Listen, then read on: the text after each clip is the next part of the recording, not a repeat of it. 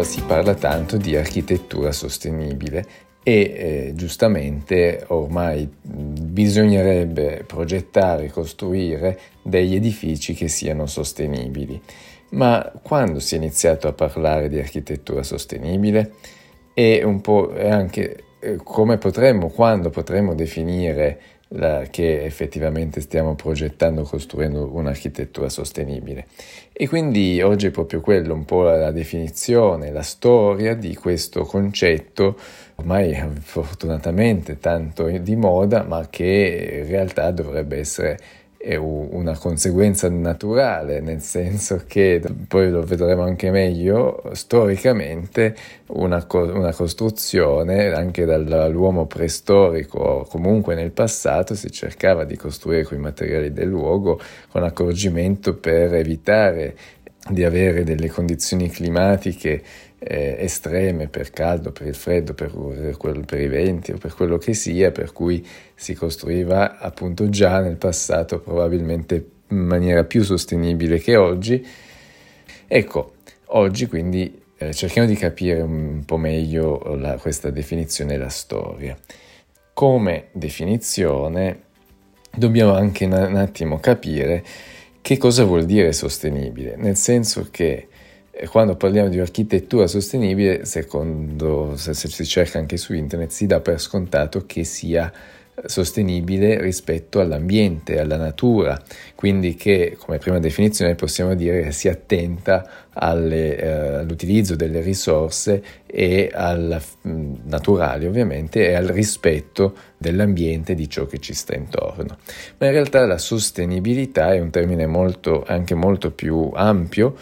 in quanto potremmo anche parlare di sostenibilità sociale oppure sostenibilità economica. E, ma qui il discorso ovviamente poi si complica. Ma comunque se vogliamo dare una definizione, anzi ho cercato la definizione della Treccani, e proprio il principio guida è quello di insomma, realizzare un'architettura compatibile non solo con la vita dell'uomo e le sue attività, ma anche con l'ambiente naturale e più in generale con il contesto in cui si inserisce.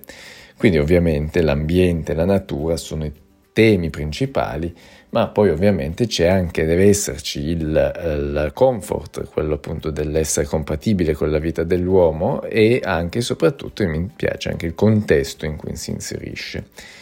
E anzi, un'altra definizione fatta nel 1987 dalla United Nations Environment Program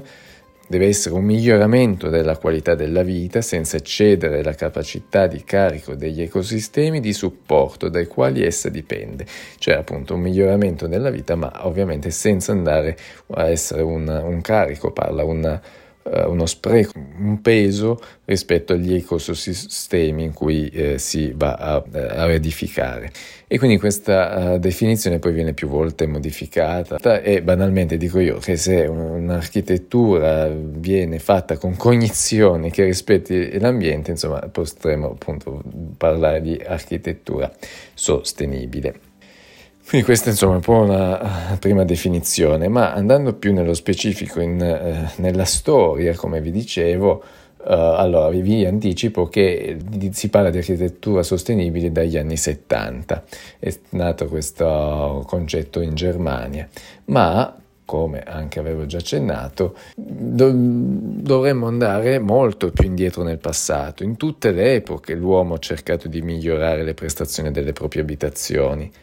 sia in senso del, del comfort e dell'igiene. E quindi per ottenere questi risultati ha innanzitutto cercato di sfruttare meglio quello che la natura gli poteva dare, aveva, a cui era disponibile, se vogliamo andare proprio nel passato, ai ripari naturali, a, a, a comunque ai materiali che poteva trovare, dal legno alle pietre, alla terra, all'argilla, insomma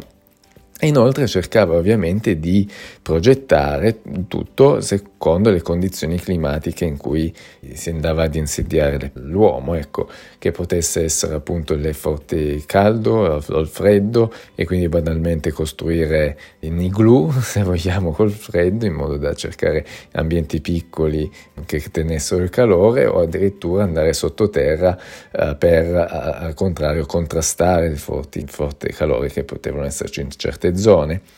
e quindi andando a costruire eh, secondo le condizioni climatiche in cui si aveva, già possiamo parlare di architettura che sia sostenibile perché non andava a, a distruggere niente.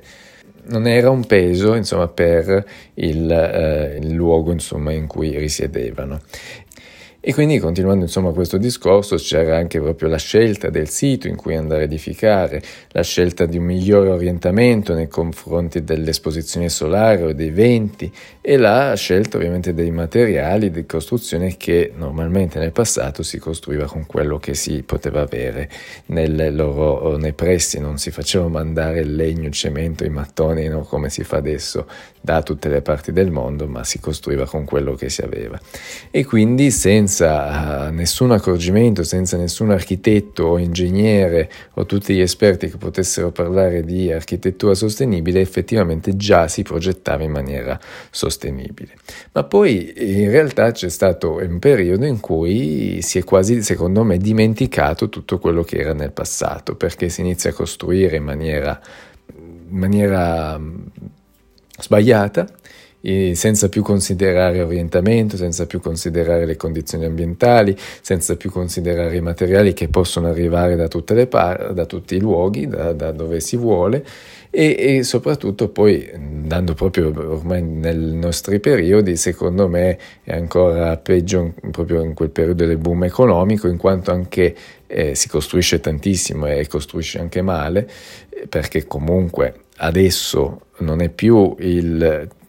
propria persona che deve costruirsi la propria casa fatta per durare, ma è un costruttore che costruisce per guadagnarci, quindi cambiano anche i paradigmi rispetto al passato e poi soprattutto il costo dell'energia erano molto basse, quindi non c'era minimamente questa attenzione, oltre a non esserci un'attenzione rispetto all'ambiente perché comunque non se ne parlava, non era un problema all'epoca, e oltre appunto ai costi dell'energia che era bassa e quindi non c'era questa uh, preoccupazione anche di, diciamo, di risparmiare i propri soldi. Perché banalmente oggi, se comunque anche questa architettura sostenibile, rispettosa dell'ambiente, è importantissima, forse si fa, si fanno anche tutti i bonus e quant'altro per risparmiare i soldi, non tanto per l'ambiente, per il pianeta che dovremmo salvaguardare, ma forse lo si fa più eh, da un punto di vista economico. Ben venga, perché almeno si fa qualcosa, però, però ecco, sarebbe bello farlo perché è l'unico pianeta in cui ci troviamo. E quindi eh, facevo questa analisi del boom economico, del costo del, dell'energia, che adesso invece, aumentando i costi, eh, avendo questa sensibilità anche maggiore rispetto all'ambiente, eh, ecco che appunto, come dicevo, negli anni 70 si inizia a valutare eh, soprattutto anche un, un, punto di vista di inquinamento, quindi di un fattore anche sanitario, di, della salute della persona, si iniziano ad, ad attivare tutti questi concetti per cercare di ridurre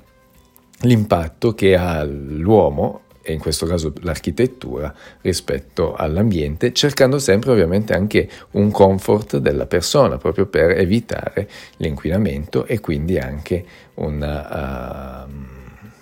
un problema sanitario. Ecco. E quindi questo è un po' ripercorso la storia, dalla preistoria che